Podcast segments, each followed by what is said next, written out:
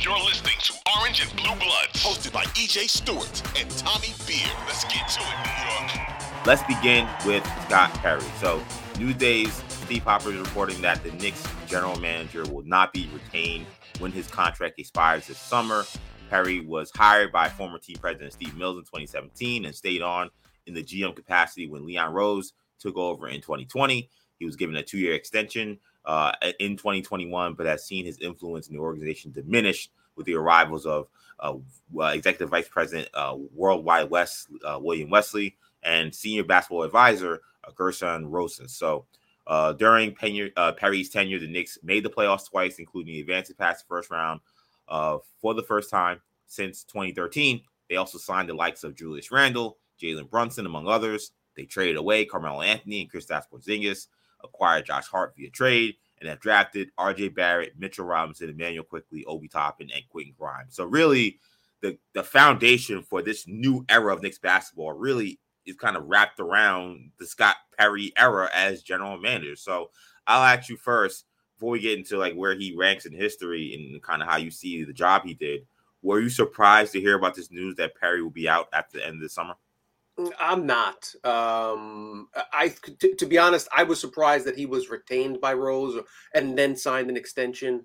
Um, because as we know, once uh, once Rose came in, you know, he was a, a highly respected executive, one of the top clients, um, agents uh, in the in in the in the uh, you know uh, the agency world spectrum. Certainly among yeah. um, you know in, in basketball circles, his his clientele was was top tier. Um, so you know he comes, you know, um, Dolan brings him in. He brings Worldwide West as as part of his you know part of his team with him. They bring in Walt Perrin um, as assistant G M. Um, so I, I thought it made sense to keep Scott Perry around, keep some continuity, you know, get a familiarity with the people, you know, not only the players, but the staff and, you know, um, you know, dealing with Dolan, just kind of, you know, in any job, you kind of, ideally you'd prefer to have somebody that knows the ropes kind of show you around. Um, and right. That's exactly what happened, um, with Scott Perry. I thought, you know, maybe they'd let him go, you know, once his first contract um, would have expired, but they inked him to a two-year extension. So it seems like they had a good working relationship. Um, but, you know, all things considered, I, I think it was only a matter of time before um, those two guys parted ways. And, you know, you know, Perry probably wanted a little more input, um, you know, reading the tea leaves there. And then Leon Rose may have wanted somebody that, you know, that's serving as G M that was was handpicked. Um, you know, there's talk that it might be Rosas, um, who sounds like he was point on the Danny Ainge, the discussions with Danny Ainge regarding Donovan Mitchell. Um, yeah. so, so there's all that stuff to consider. So, uh, you know, long story short, um, I wasn't shocked uh, when, when I heard the news. You know, the timing seemed a little bit odd, but, you know, again, his, his contract was up this summer, so probably makes sense for, for both sides to move on. Yeah, I'm not surprised as well, because as you noted, it was a little bit of a mini surprise when he was retained. I think one of the reasons why he was retained as general manager was when Leon Rose was hired. Remember, he was hired essentially in the middle of a season. Um, you know, uh, you had, you know, um, uh, well, I don't, uh, why is I forgetting his name? Steve Mills. I don't know why I couldn't blank his name for a second. Steve Mills was fired in the middle of a season. Uh, Dolan, and he didn't let the season play out. He actually hired um, uh, Rose, you know, towards the end of that season. And remember, the last game during that season was R J Barrett, you know, hitting the bucket against the Rockets, and Leon Rose was there. And then the pandemic happened, and that was the end of the Knicks season at that point. So I had Leon Rose probably been hired in the offseason, I would have thought that maybe he would have had a full offseason to say, okay, let me get my own general manager in here. But because of the way the dynamics of the season were, I think he decided to keep him on. So that was why I think he stayed. I'm a little surprised he's been here for this long. So uh, that's, I guess, a credit to him and a credit to the fact that he was able to uh, shift gears really quickly after working with Steve Mills for those years and and, and ingratiate himself into the Leon Rose camp. And uh, I, I, I'm not surprised. So I, at the end of the day, I I, I, I look forward to where uh, Perry goes. I, I think, to me, he stayed on longer because, in a way, this became like a resume booster. Like, to me, maybe he wasn't as influential as most G Ms and other organizations. There are some teams that don't have presidents. They just have a general manager. Like, for example, the Golden State Warriors, which was the whole issue with, you know, Bob Myers. Um, like, so so sometimes general manager essentially is running basketball operations. Rob Pelinka was the general manager, then recently got promoted to president after the whole Matthew Johnson ordeal. So for him, he could say, look, I was the general manager of a team that had no playoff success at all. And, you know, now we went to, you know, the second round of the playoffs. They're in a much better position uh, than when I got them. So I think when he goes to his next job, he can say, hey, I could be a person that could be hired as a president of basketball operations or a vice president of basketball operations or a general manager role that will allow him to really kind of have all his tentacles on the team. I think that Scott Perry has shown that he deserves that opportunity, and I hope he gets it. Yeah, I, I can't disagree with you. Um, you know, anyone that's um, been around him has had nothing but kind things to say about him. Um, in covering the team, um, you know, for all those uh, many years going back, um, uh, Perry was the one guy. Um, I had to sit down in the uh, executive office with the, with with him and Mills up in Westchester. You know, he seemed he just had a you know had a again every you know kind and generous with his time and um, yeah. you know all those those things that uh, that lends oneself to be successful um, in any walk of life. Um, amazing story. Um, his father's uh, uh, his relationship with the Steelers and, and the Rooney family. Um, so uh, uh, truly remarkable path he kind of carved. And yeah, I agree with you. What he could go on T V and have some success. Um, yes, you know, sure. There's a ton of options out there for him. Um, and like you said, it just, uh, you know, it made sense for, um, you know, both of those guys, for Rose to kind of want more input and puts hand selected somebody, um, you know, and then, and then uh, uh, for, for Perry as well to just kind of, uh, you know, go out on his own. And, and as you said, there's, there's, there's, and I think you put it perfectly, the Knicks are in a better position today than they were when he was first hired. And there are a lot of organizations we've, you know, and every year yeah. there's, you know, there, there's, they, you know, lack of draft capital, and they just need yeah. somebody to kind of get, get the ship on the, on the straight and narrow. And that's what, what Perry can certainly claim uh, on his way out of New York. Yeah, I mean, most, you know, fire general managers, and this he this wouldn't be a firing, but well, a lot of fire general managers are guys who aren't in work right now. A lot of them can't say that. A lot of them can't say the last job they were at, that they left their job in a better position than when they got it. So the fact that Perry can now say that, he can go to other teams. I don't know. Washington apparently is looking for someone to run that organization. Maybe this is his way to get over there. And then he can say, hey, there's a job out there. They need a real basketball operation, not somebody who's kind of, you know, under the tutelage or under the leadership of someone else. Like, so, so I, I hope, again, I hope he gets that opportunity. I think he deserves it. To me, like, I think history will look at Scott Perry favorably for his Knicks tenure. But I think when you look at Knicks general managers, there's a long list of very incompetent people. And Perry will not be on that list, because I think when you talk about, again, the team that we have now, it has Perry's tentacles kind of all over him. You know, he was involved with the drafting R J Barrett.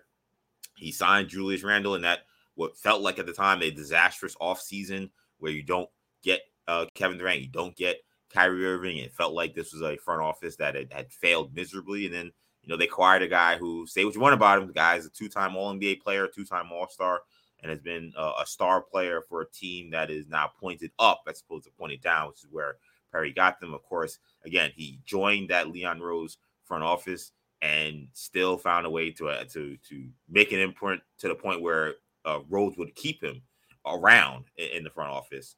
And all the moves that happened since then, bringing in Immanuel Quickley, bringing in Obi Toppin, bringing in Quentin Grimes, bringing in Josh Hart, all those things, Perry, he had uh, a, a you know some kind of say, and or at least he was a part of the team that was approving these moves. So, I mean, when I look at Scott Perry, he's got to be one of the better Knicks general managers they've had in a really long time. Uh, I was thinking about maybe Glen Grunwald, but, like, even he brought in Bargnani, so I don't know how much I want credit I want to give him. But I think history will look favorably at Scott Perry when it's all said and done. Yeah, no question. In terms of, yes, he's definitely um, one of the most successful G Ms since kind of the Grunwald Um, uh, check its days. And not, yeah. now that's not saying much. It's a very low bar. You know? the, bar the bar is the floor. So. The bar is the floor, you know, in the, in the, in the, the land of the blind, the one-eyed man is king, so to speak. You know? so, um, so uh, that being said, uh, you know, and we kind of mentioned it, but it is important to just kind of reflect back on exactly where the Knicks were when Perry arrived in two thousand seventeen. And that is a mess, a nightmare, a cluster, yeah. a, you know what, of a franchise. um, They just traded a first-round pick for Bargnani. Um, you know, uh, Mills had had had signed Tim Hardaway Junior to that ridiculous four-year, seventy-one million dollars contract.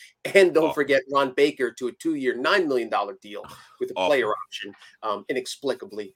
Um, I, I was looking at the, and I and I wrote it about it this morning. I was looking at the five highest-paid players on the roster that that Perry inherited. So that's a two thousand seventeen two thousand eighteen Knicks, five highest paid players. Ennis Cantor making twenty point five million dollars. Joakim Noah making seventeen point seven million dollars. Tim Hardaway Junior making sixteen point five million dollars. Courtney Lee making eleven point seven million dollars. And Lance Thomas making six point six million dollars. Those are the five highest paid players on an N B A roster. Um, and that's the roster that, that Scott Perry inherited. Um, that's why they were you, drafting number three. That's why they got R J Barrett that next season. Right, right, right, right. So like, so, so it was actually the, it was the Knox draft, and and we'll we'll get to that in a second. Right. That you know, before the the R J Barrett one, but That's um, true, right, yeah. um, but I, I and I think it's important to discuss kind of the delineation point when Rose arrived, because as you mentioned, um, you know, a lot of these, you know, the current Knicks team has its finger, you know, has Perry's fingerprints on them, um, but it's kind of yeah. hard to give Perry credit for um the signing of Brunson when we know that there was a lot of Rose involved, and right. and, and the moves since Rose arrived, you know, certainly um can be taken.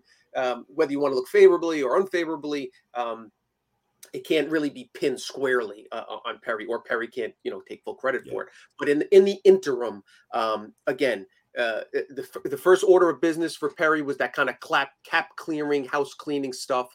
Traded away uh, Carmelo Anthony's contract, got yeah. back a second, didn't have to take on any bloated contracts. Got back a second round pick, which they used to draft um, Mitchell Robinson with. Um, and then the biggest trade the next year, um, in, in uh, Jan- end of January two thousand nineteen, obviously the Kristaps Porzingis trade, um, very controversial at the time, far less controversial today um, because of how well it, you know, all the different aspects have played out for the Knicks. Yeah. Um, As you mentioned, the, the the goal of the trade, they obviously traded in addition to K P, um, who had demanded a trade and was rehabbing an A C L, torn A C L. Um, they traded K P along with Hardaway Junior, so got off that contract, got off Courtney Lee yep. contract, entered the summer of two thousand nineteen with around seventy million dollars in cap space. Obviously, we're hoping to sign a, a, a Kevin Durant, a Kawhi Leonard, uh, someone of that ilk, a, a max-level superstar. They ended up having to settle for Julius Randle. Um, as you note, um, looking back, it doesn't look like that bad of a settling. Um, right, two-time exactly. All-Star, two-time All N B A. Um, Julius Randle won as many playoff series with the Knicks. That's one. As Kevin Durant and Kyrie Irving won with the Nets. One. Um, the other uh, um, interesting tidbit from that summer, um, at the end of the summer, they still had around fifteen million dollars in cap space. Mook Mor- uh, Marcus Morris finds out that, you know, he, he kind of breaks up his his deal with the Spurs. Knicks signed him for a one-year, fifty million dollars contract. Then Perry flips him at the deadline for a first-round pick from the Clippers. That's the pick that Perry used to select Immanuel Quickley. Exactly. Um, so that it was that kind of, you know, uh, again, it, it is a rather low bar, but Perry was in the room that decided not to make decisions, that decided not to compound mistakes. Um, they needed right. someone to kind of get everybody on track and say, hey, we're going to do things differently now. We're not going to sign washed up, you know, stars, uh, hoping that we can, you know, sell tickets and kind of generate interest. We're not going to yeah. trade future first round picks, uh, you know, and, and roll the dice that way. We're going to act as a, um, a rebuilding franchise, act smartly. We're still going to try to stay, remain competitive. Uh, so, and as we sit here today, Knicks uh, obviously traded the first round pick this in the twenty twenty-three draft for Josh Hart, but control each of their following six picks after that and four additional first round picks. Um, those are the kind of moves. Those are the kind of things um, that uh, smart G Ms do, that, that forward thinking yep. uh, front offices make. Um, and uh, obviously Rose deserves plenty of credit, but Scott Perry was kind of the guy that broke with, Um, you know, that, that was that was definitely, you know, obviously we have the Phil Jackson debacle and, and Steve Mills and his short time running the Knicks made a couple uh, colossal mistakes. Yeah. Perry comes in, settles things down, takes a deep breath, um, makes a big move when he needs to in the, in the Porzingis trade. That that has certainly worked out well for New York, um, when everybody told you um, that it was the worst thing to ever happen to the to the franchise. The Knicks. Yeah, they got rid of Hakeem Olajuwon. Exactly. A young Hakeem slash, you know, so um, all that said, um, was Perry perfect? Absolutely not. Um, but he does deserve a lot of credit for ushering the Knicks into this new era, which is obviously on the upswing. Um, and he was kind of the first uh, person to kind of get everybody together and say, hey, let's do this. He kind of set the stage and deserves credit with World Wide West and Rose and everybody that came yeah. in since then. Um, but again, he deserves credit for where the team is now, especially when you look back at where it was six years ago. Exactly. That's why I gave him a big salute to start the show. Shout out to Scott Perry. I only wish him the best of luck. And now the Knicks front office, where they go from here, who becomes the general manager? Is it I mean, Gerson Rosen feels like the guy that's like right there that I guess would make sense. I don't know how much I love him being the general manager. I don't think he necessarily did a great job in Minnesota. I really didn't love that they even brought him into this front office. So we'll see how that goes, I guess. But again, shout out to uh, Scott Perry. Again, a really solid job with Knicks. Hopefully he lands on his feet and gets a better gig moving forward.